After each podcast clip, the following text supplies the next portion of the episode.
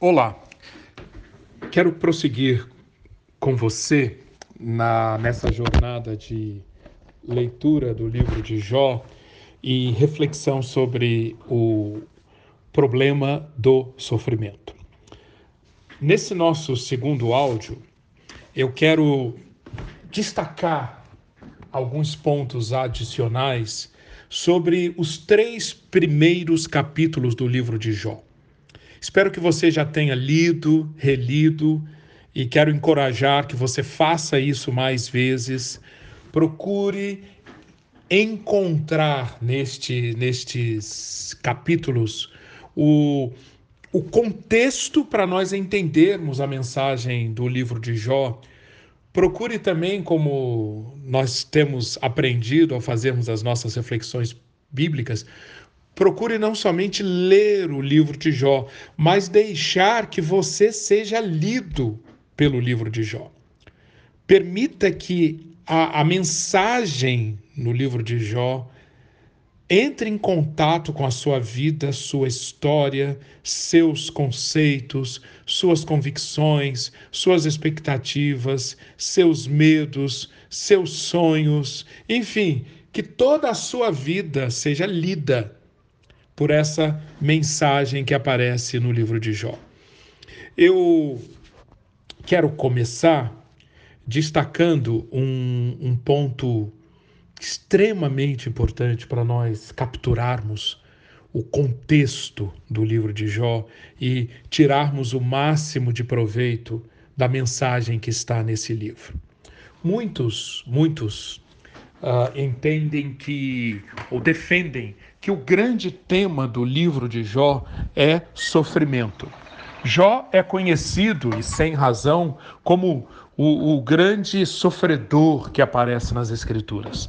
Mas eu quero pro, propor o, o seguinte: que na realidade, na realidade, o grande tema do livro de Jó não é o sofrimento, mas sim transformação. O grande tema do livro de Jó é transformação e progresso na vida de um ser humano rumo a uma maior intimidade com Deus. Transformação e progresso na vida de um ser humano rumo a uma maior intimidade com Deus.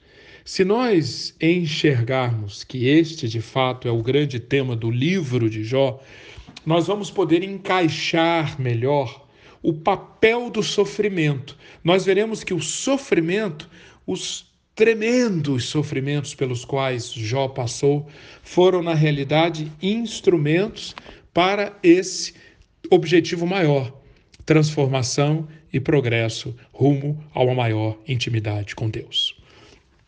Nos capítulos 1, 2 e 3, conforme nós já vimos, nós temos uma apresentação dos elementos principais, de alguns dos elementos principais que vão nortear toda a mensagem do livro. E eu quero chamar a sua atenção para, em primeiro lugar, para o que o, esses capítulos revelam sobre Deus, sobre a pessoa de Deus. Você vai poder ler. Eu quero sugerir que você tenha como companhia para sua leitura a apostila, a apostila parte 1, que foi distribuída para os participantes do nosso curso bem no início do curso, na, na, durante a primeira semana do curso. A parte 1, onde nós apresentamos a introdução e o resumo do livro. Na apostila parte 1, a partir da página 4, eu proponho ali uh, o, algumas características sobre Deus fundamentais para nós entendermos e contextualizarmos a mensagem do livro de Jó. Primeira característica: Deus governa com completa soberania. No capítulo 1 e no capítulo 2, o Senhor é apresentado, assim como todo o restante das Escrituras, como Criador e soberano do universo. Nós vemos nos capítulos 1 e 2 que essa soberania de Deus abrange inclusive uma numerosa comunidade de seres, as chamadas hostes de Deus. Deus governa também sobre o exército do céu. Deus governa sobre todas as suas criaturas.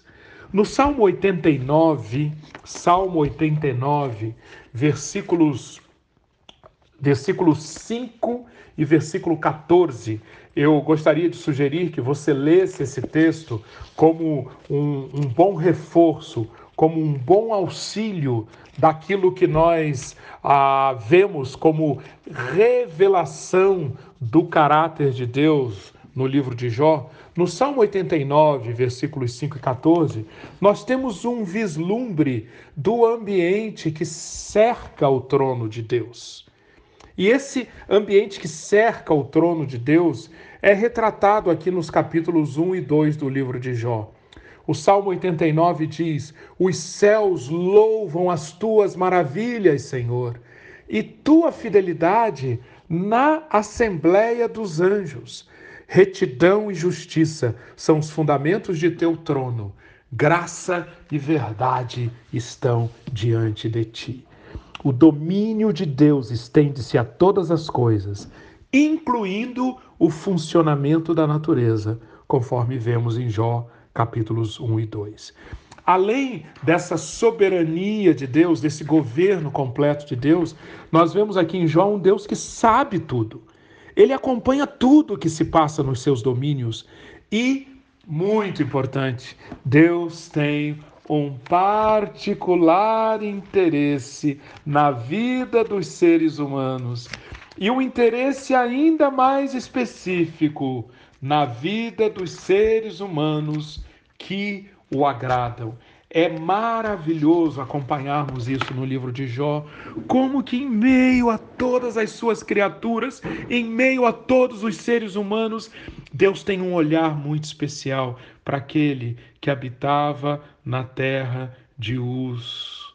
Ele diz: Não há ninguém, capítulo 1, versículo 8, como ele na terra, irrepreensível e reto, teme a Deus e se afasta de todo mal. Deus sabe tudo. Deus, em terceiro lugar, Deus controla tudo.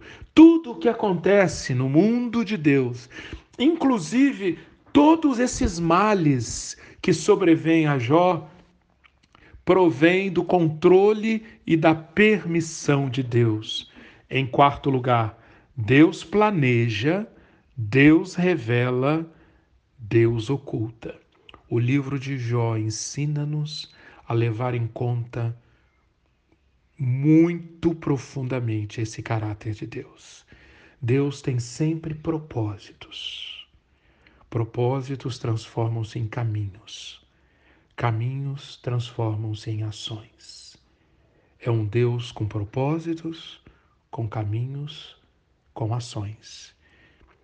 Muitos dos propósitos, caminhos, Deus revela, outros ele oculta. Esse é o nosso Deus. E essas características de Deus são muito, muito importantes de ficarem introjetadas em nosso coração, firmadas na nossa mente, se queremos absorver e aproveitar a mensagem do livro de Jó. Eu quero também é compartilhar com você um, um ponto que eu destaquei no, no, no, no áudio anterior. Por causa de Deus ser esse Deus com todas essas características, nós devemos, a, ao lidar com os sofrimentos e os fardos desta vida, aceitarmos que muitas vezes nós vamos viver sem as respostas quanto ao porquê do sofrimento. Jó, no capítulo 1, versículo 21, ele diz: Saí nu do ventre da minha mãe, e nu eu partirei. O Senhor o deu, o Senhor o levou. Louvado seja o nome do Senhor. Ou seja, só isto, só isto que é ensinado aqui em Jó capítulo 1, 21, já seria motivo suficiente para profunda reflexão e profunda disposição nossa de mente e coração para sermos transformados em alguém com essa postura, com essa atitude de Jó diante do sofrimento, diante do fardo da vida. Obviamente, nós sabemos, vendo o livro como um todo, que em meio a todas essas crises, a esses sofrimentos, Jó foi nutrido, Jó foi alimentado por uma fé profunda que ele tinha, pela sua vida de lealdade, de integridade, de um relacionamento intenso com Deus, que não era em troca de alguma coisa, como o adversário insinuou, mas era por causa da relação mesmo com Deus. Jó amava a Deus por Deus ser quem ele é. Por isso, em meio a todos esses sofrimentos, ele pôde reagir com essas palavras maravilhosas do capítulo 1, versículo 21, assim como também as palavras maravilhosas de Jó no capítulo 2, versículo 10, quando ele perde toda a sua saúde, toda a sua fidelidade, quando ele vira uma chaga só. E diante, diante da, da, da, da insinuação satânica da sua mulher, amaldiçoe a Deus e morra, Jó fala: aceitaremos só o bem das mãos de Deus, mas rejeitaremos o mal? Jó foi nutrido no meio do seu sofrimento pela sua lealdade, pela sua fidelidade, pela fé que ele cultivou na sua relação com o Eterno, através de inúmeras disciplinas pessoais que nós estudaremos melhor nos capítulos 29, 30 e 31, e graças a isso, Jó, Jó pôde começar esse processo de aceitar a viver sem as respostas quanto ao porquê do sofrimento. Esse é um desafio que está diante de cada um de nós, se queremos ser transformados, se queremos ter o nosso mundo reorganizado em meio aos fardos e contratempos desta vida. Aprender que tudo o que nós recebemos é dom da graça. Se nós colocamos coisas como parte de nós, o sofrimento tirará essas coisas de você, de nós.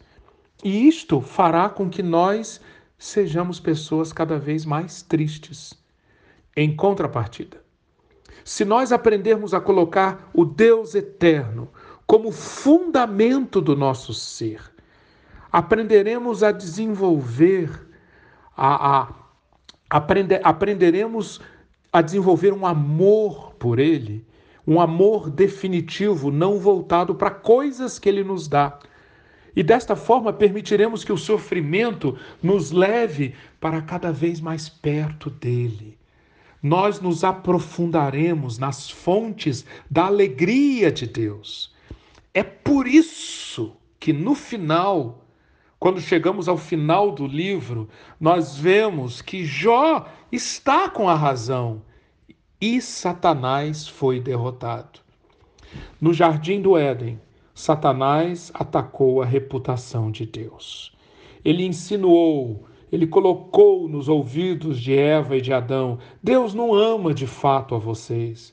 Por isso que ele não quer que vocês comam da árvore. Deus está usando vocês, ele é um manipulador, ele é um explorador. Na história de Jó, o mesmo Satanás agora está fazendo o inverso. Ele está diante de Jó atacando a reputação de Deus. Jó está querendo insinuar, colocar na mente, desculpem, Satanás está tentando colocar na mente de Jó que Deus, Deus é um um explorador, um manipulador. E diante de Deus, Satanás está atacando a reputação de Jó. Vamos aprender a reconhecer que Satanás é, antes de mais nada, um mentiroso. E vamos aprender que no nosso dia a dia ele vai tentar colocar diante de nós uma série de mentiras. Por exemplo, você não pode confiar totalmente em Deus. Deus não ama você para valer. Deus não ama você integralmente. Ele vai tentar fazer o que fez no Éden e o que está aqui em Jó capítulo 1 e 2, fazendo na corte celestial, procurando afastar o homem de Deus e Deus do homem. Esta é a especialidade de Satanás. Mentira, mentira, mentira. Nós então, nós então, estamos aprendendo no livro de Jó, ou temos a oportunidade de aprendermos no livro de Jó, que a realidade mais profunda, a realidade que deve embasar a nossa existência, é que Deus é digno de ser amado em troca de nada e que Ele nos ama incondicionalmente. Com essas duas verdades, nós estaremos, nós estaremos desenvolvendo o antídoto contra o veneno, contra a grande mentira de Satanás, que não mudou nada ao longo dos séculos. É o mesmo mentiroso, enganador, separador de relacionamentos dos tempos de Jó, dos tempos do Éden. E a vitória e o antídoto contra o veneno de Satanás é o mesmo.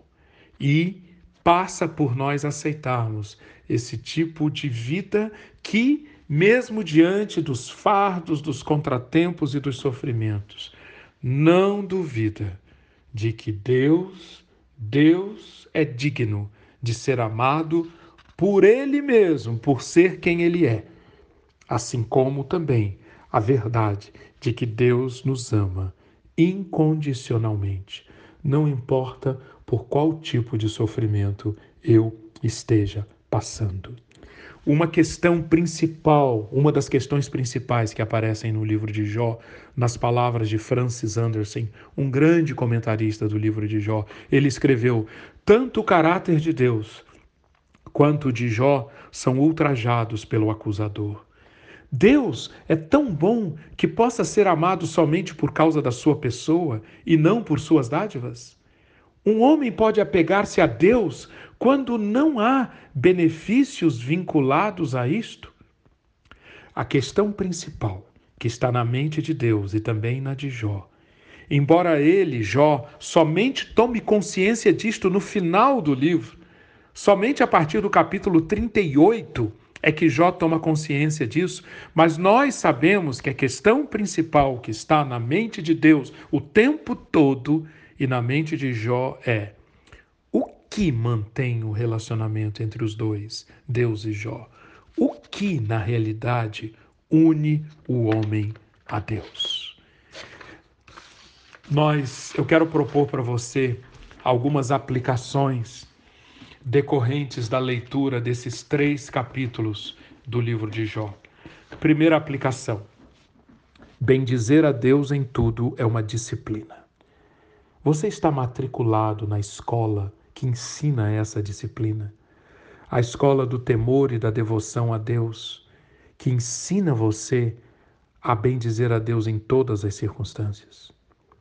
Segunda pergunta: você percebe em você uma voz interior que, em face de problemas e contratempos, muitas vezes questiona: será que realmente Deus me ama? Será que Deus de fato tem poder? E se ele tivesse o poder, será que ele não poderia fazer mais do que está fazendo para solucionar estes problemas?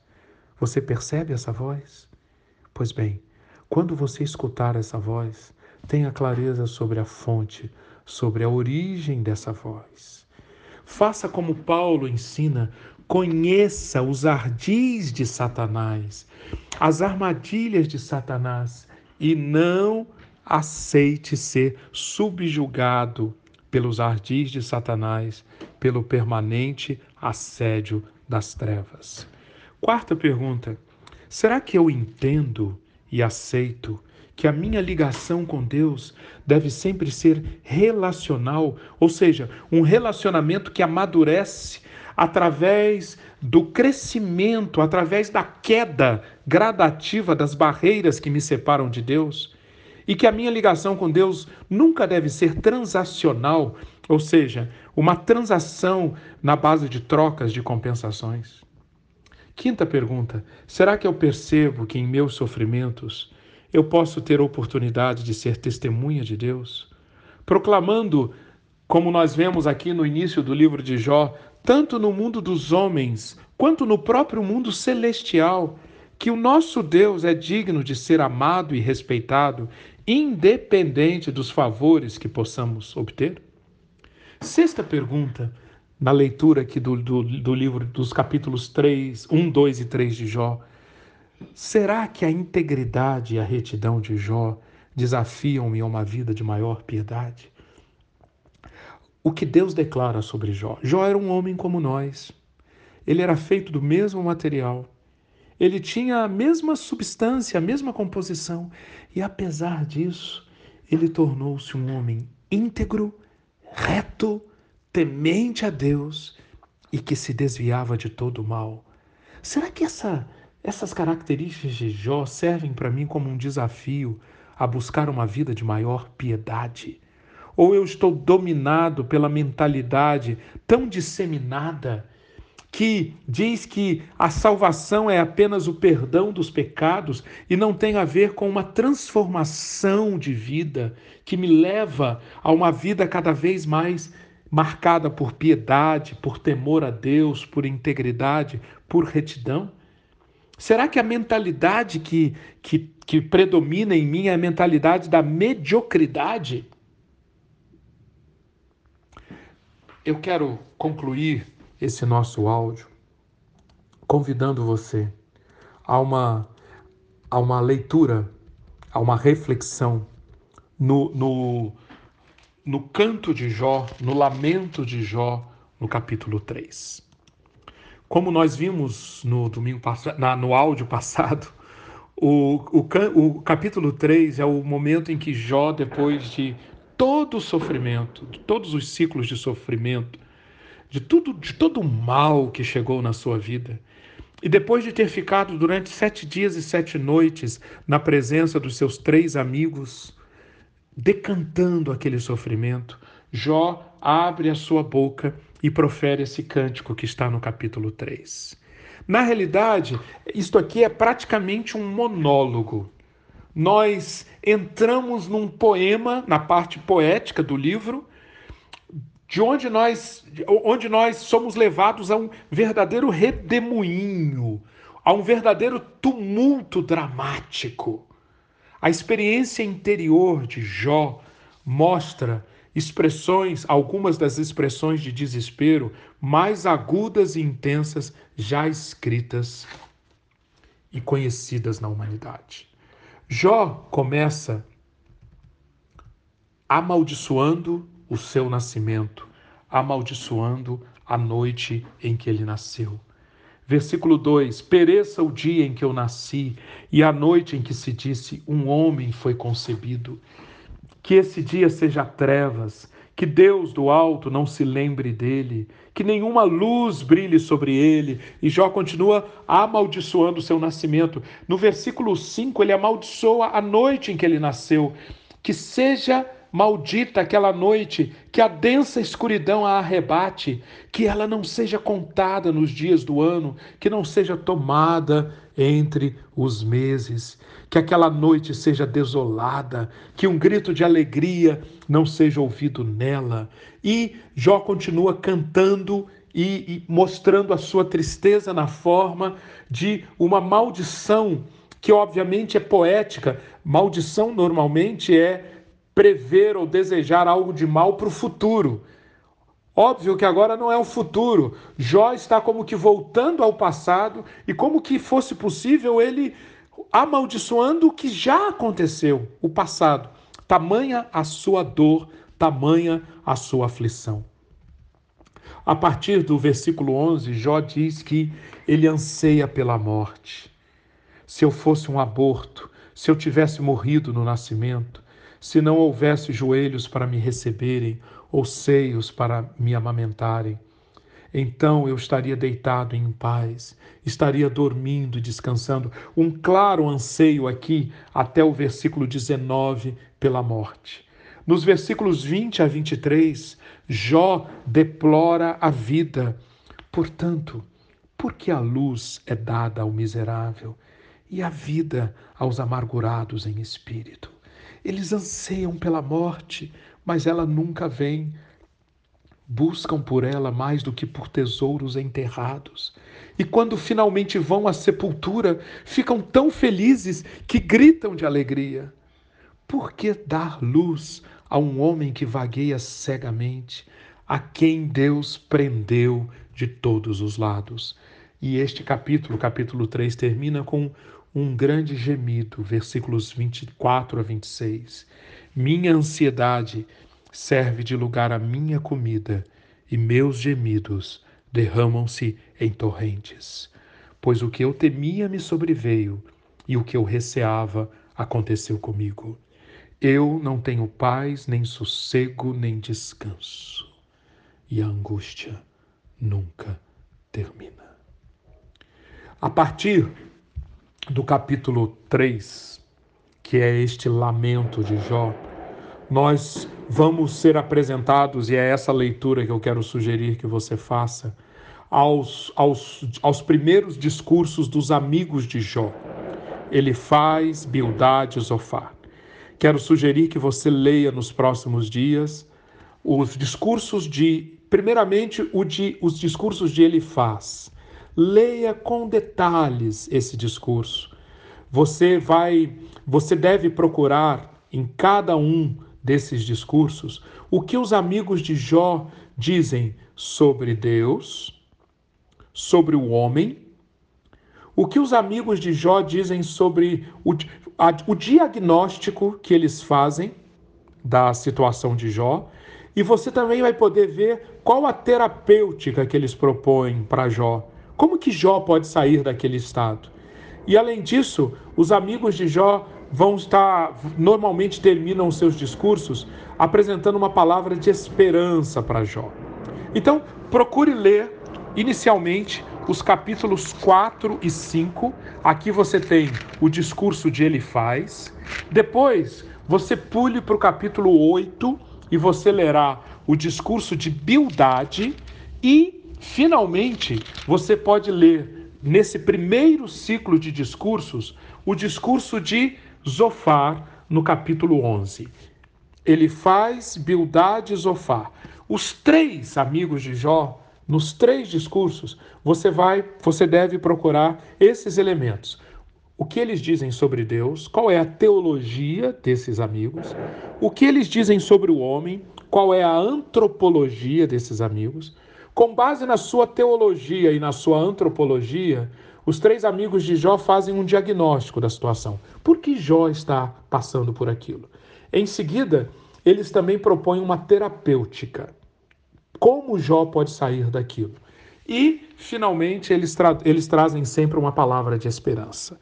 Procure então ler esses capítulos é, usando ou, ou identificando esses elementos e até o nosso próximo encontro, o nosso próximo áudio. Deus o abençoe e que você desfrute muito dessa mensagem que Deus tem a falar, que Deus está falando através desses versículos e que o seu mundo possa ser reorganizado e que o grande objetivo do livro de Jó, a, a, a transformação de um ser humano em busca ou produzindo um relacionamento mais íntimo com Deus, mais profundo com Deus, que esse que é o grande tema do livro de Jó se concretize na sua vida, na minha vida. Amém.